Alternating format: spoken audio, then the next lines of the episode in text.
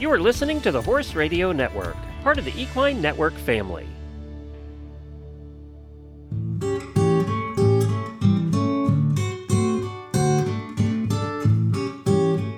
Welcome to this episode of the Disease Du Jour podcast on the topic of equine wobbler syndrome with Dr. Rachel Liepman. I'm your host, Kim Brown, editor of Equimanagement. The Disease Du Jour podcast is brought to you in 2023 by Merck Animal Health. Rachel Liepman, DVM DACVIM, large animal, practices at Cave Creek Equine Sports Medicine and Surgery in Arizona. She attended veterinary school at Michigan State University, completed an equine internship with BW Furlong and Associates in New Jersey, and underwent advanced training to obtain her master's degree and certification with the American College of Veterinary Internal Medicine from The Ohio State University. Thank you, Dr. Liepman, for joining us today on Disease du Jour to talk about equine wobbler syndrome, which is also known as cervical vertebral stenotic myelopathy, or CVSM. Last fall, you joined us on Disease du Jour to talk about airway concerns in performance horses, and we're really happy to have you back to talk about wobbler syndrome. Thanks so much for having me. It's a pleasure to be here. Well, let's just jump right in. So, when you are dealing with wobbler syndrome, what would be the initial complaints that would lead you to look for CVSM? So, there tends to be two different populations of horses that present for CVSM. Um, the very young horse, um, so usually weanlings, yearlings, um, and rapidly growing horses. So, they kind of fit in that uh, two to four year old cohort. And then we have the older horse, um, often performance horses that start to have performance issues or have had chronic low grade concerns that people haven't been able to get a hold of. And so generally, these horses are going to have um, ataxia. So, you know, incoordination in their limbs. Um, usually, the hind end affected more than the front end. And um, depending on the degree, um, you know, signs can be pretty variable. So um, it's sometimes ruling out other things and whittling down to looking at their neck um, for problems there. And what sort of complaints would a, a, a rider or trainer bring to you that would say, hey, maybe I should look for this? Yeah, so in the performance horse, we often hear about horses sort of having trouble um, taking connection, um, being stiff, turning on tight turns, um, not really wanting to collect or pick up canter leads, um, losing coordination in the hind end, especially at the canter, um, tripping, stumbling in the front end, or even in the hind end. Sometimes people will tell us about buckling. Um, or just some people, some trainers will tell us they just feel unsteady beneath me. Huh. Okay. And when you're diagnosing these horses, kind of walk us through what your process would be. So, you know, first of all, of course, we do a thorough physical exam and get a good history. Um, oftentimes, physical exam is not very remarkable. Sometimes, depending on, you know, what cohort you're looking at, you might see some muscle atrophy over affected areas. When um, doing more of an advanced exam, you might notice that um, their, you know, their sensation over the skin um, and the deeper muscle planes over the neck or elsewhere are reduced. Um, you know, but usually physical exam, um, especially in the performance horse, without starting into the gait evaluation, is going to be fairly unremarkable. Um, in a young horse, we often will see uh, comorbidities such as, um, you know, evidence of um, osteochondrosis lesion, lesions, so um, swelling in their joints. Um, they might have flexural limb deformities. They might be, usually are very large in stature, or history might tell us that they've had a recent growth spurt. Um, genetically, some of these horses, even if it's not genetically passed down from one sire to you know the the offspring it can be just sort of like a genetic predisposition predisposition within a breed if they're bred to be really large and grow really rapidly. So, um, they used to think that this was purely genetic, and now um, more studies are showing that this is more likely uh, developmental. And so, you know, if we have a line of horses or a history in the past, it's really important to ask those questions. Have you ever had these problems in this breeding line or heard of problems in this breeding line before? Because sometimes we see patterns. Um, we see it a lot in thoroughbreds. We see it um, also in large um, paint horses, appendix, um, warm bloods, of course. Um, you know, there's there's lots of breeds that have this problem. Um, so keeping note of their breed as a part of the workup as well, um, and discipline of riding is important. So moving on to the gait evaluation, you know, we want to look at them like a plain orthopedic lameness exam, but we also want to look at them for a neurologic exam. And so starting, you know, just watching them walk and if they're stable enough, trot.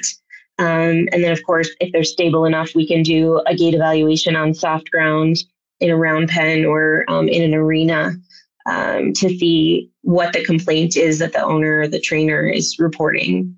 Um, and then we can watch their coordination, we can look at their proprioception, um, palpate their neck and back, look for a range of motion in their limbs, but also in their neck, um, laterally and dorsoventrally. Lift their head, take away the horizon, and make sure that their um, proprioception does not worsen.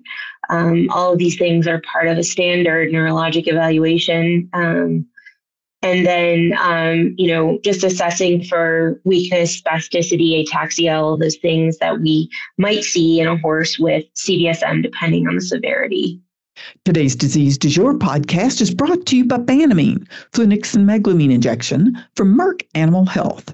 The pioneer NSAID for horses in the U.S., Banamine goes to work quickly to alleviate pain and inflammation from musculoskeletal disorders and visceral pain from colic to horses in your care. Don't get caught on call without Banamine. Find out more at mercanimalhealthusa.com.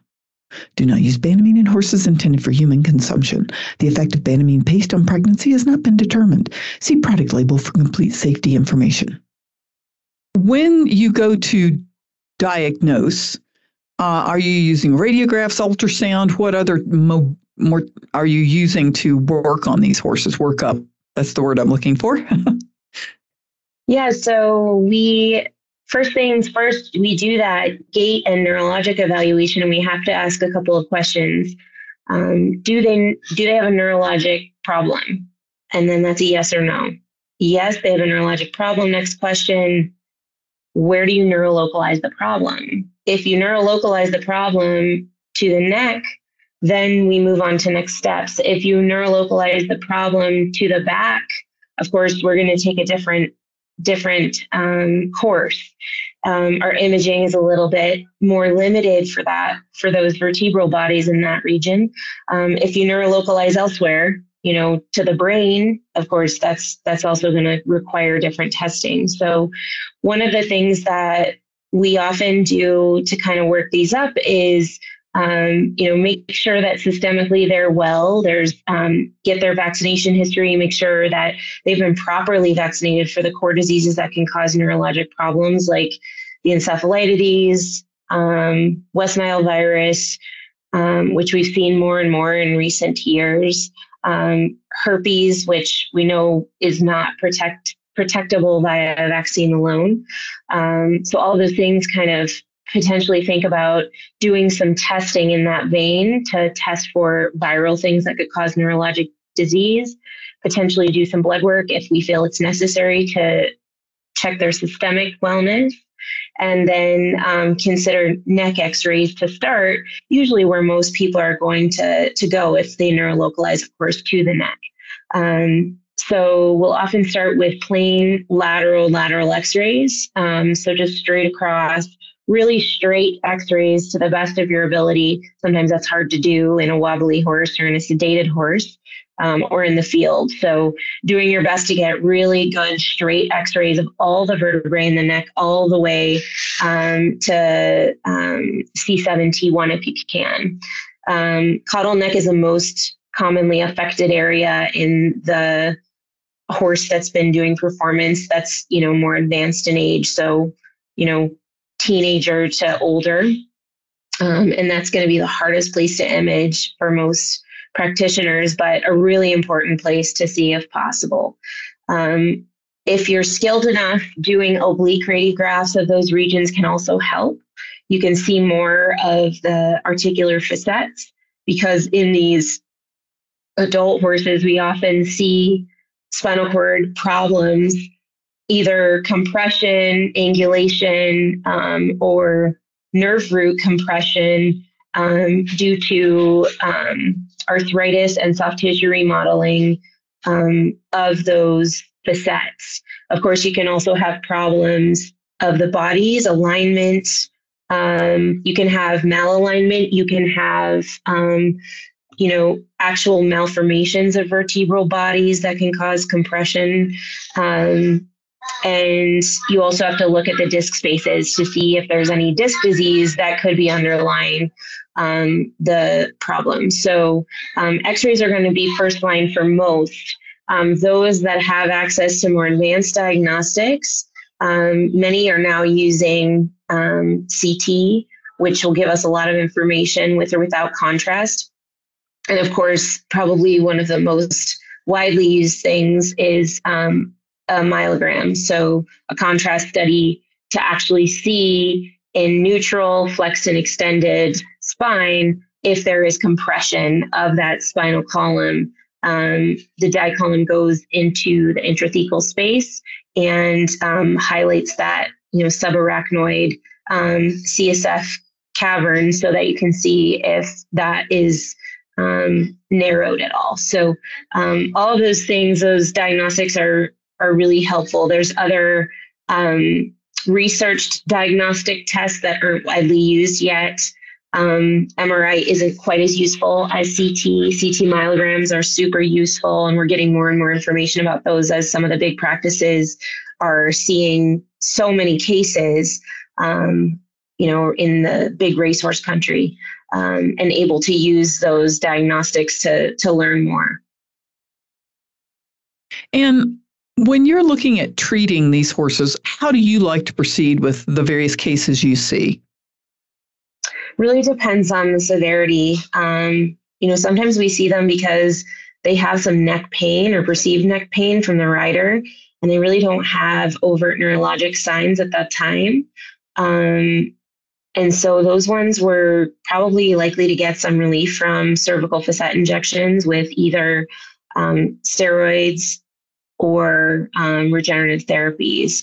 So, depending on the case and the different things involved, um, we can make those decisions. And we often will get some good relief from those um, from those treatments in the performance horse um, to allow ongoing training. And then we always recommend rehab practices to try to strengthen the neck after we do injection. So it's not just, you know, poke and go. We, we really encourage clients to, now that they feel better, really condition them properly, do stretches, um, and try to keep their mobility up because um, we know that they have a problem. Of course, if they start to have neurologic disease associated with this, then it becomes more um, more problematic. Um, you know, sometimes neck injections can help, but oftentimes it's not going to resolve the problem to make them safe riding horse, depending on the grade of neurologic disease that they present with. And so um, sometimes we give them systemic therapy if they come in an acute crisis.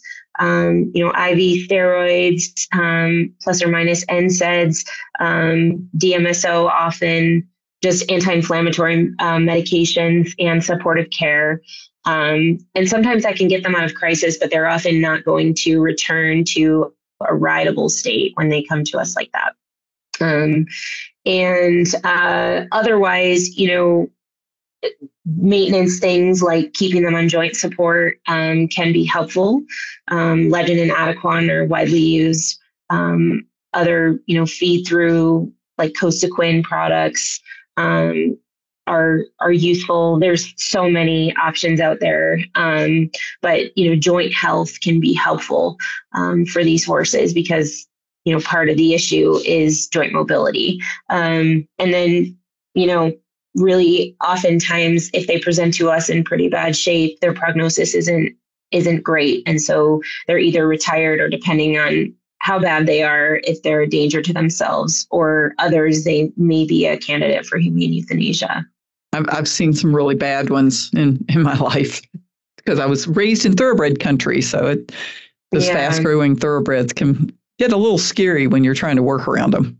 In adult horses, you know, depending, um, and I guess some of the the you know valuable resources, if they catch it soon enough, they can do um, surgical revision with a um, ventral fusion um, of their spinal column. And you know some of them depending on how much damage the spinal cord they have can can do quite well. Um, i don't see the population of thoroughbreds that is seen in kentucky where you know they do a lot of these surgeries. But anecdotally i think they say like over 80% of those young horses young racing horses that are fit and have some of these um, instability slash um, malformation, if they can get it soon enough and operate on them, um, they can have good outcomes. So, I mean, greater than 80% good outcomes, anecdotally, of course, but still from some pretty um, experienced people that are seeing these horses all the time is a pretty good outcome. So, if it's in the cards, sometimes the young horses, um, as long as they don't have a really severe malformation,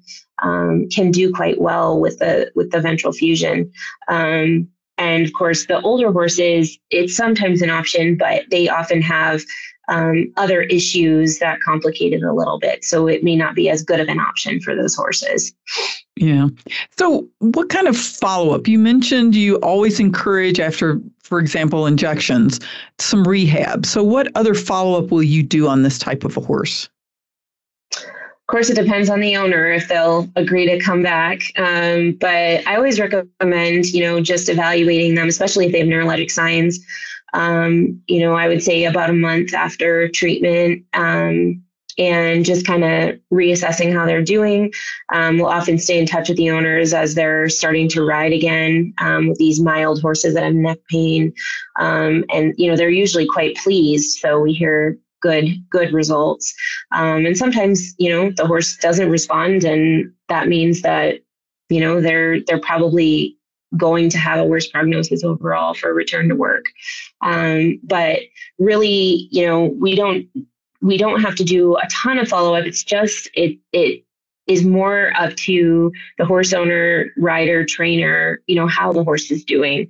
I don't think we can easily prescribe a duration of these treatments lasting. It just kind of depends on the horse's needs and usually kind of figure it out because they show you subtle signs that you recognize in the future after you, they've been diagnosed once.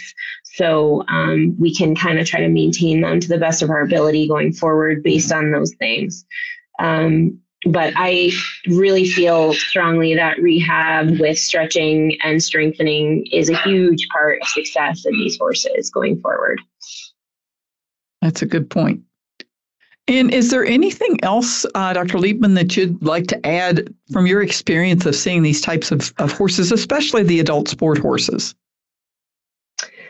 Yeah, I think um, it's just important to to listen to your gut on these because it can be dangerous to ride these horses and as your veterinarian, we have to look after the health of the horse and also the safety of the people around the horse. And so, if you have questions, it's worth an evaluation. Um, and, you know, you can, there are other things that it could be as well. And, you know, in order to do a, a proper workout, there, there's more testing that can be done. It might not be the neck, it might be that they have EPM or um, West Nile virus or EDM, you know, there's lots of different things that it could be that we need to do additional testing, for example, spinal fluid testing um, on those horses to rule that out before we blame it on the neck. And sometimes it is the neck, sometimes it's not.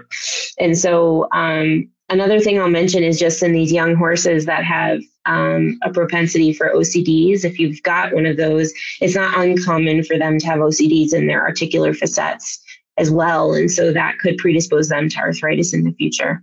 Um, and so, you know, getting those things checked out early and doing what you can to maintain. Um, if you have a breeding stock that you're noticing a lot of these youngsters are having issues, it could be that they need a review of their nutritional program.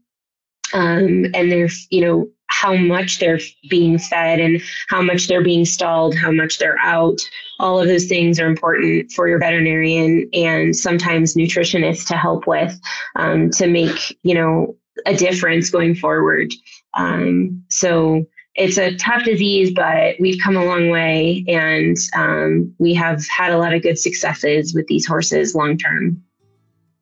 Well, I really appreciate you and thank you, Dr. Liepman, for joining me on this episode of Disease Du Jour. And a big thanks to our audience for listening to our podcast, and a special thanks to our 2023 sponsor, Merck Animal Health. And if you have any questions or suggestions, you can send an email to me at kbrown, that's the letter K Brown, at equinenetwork.com.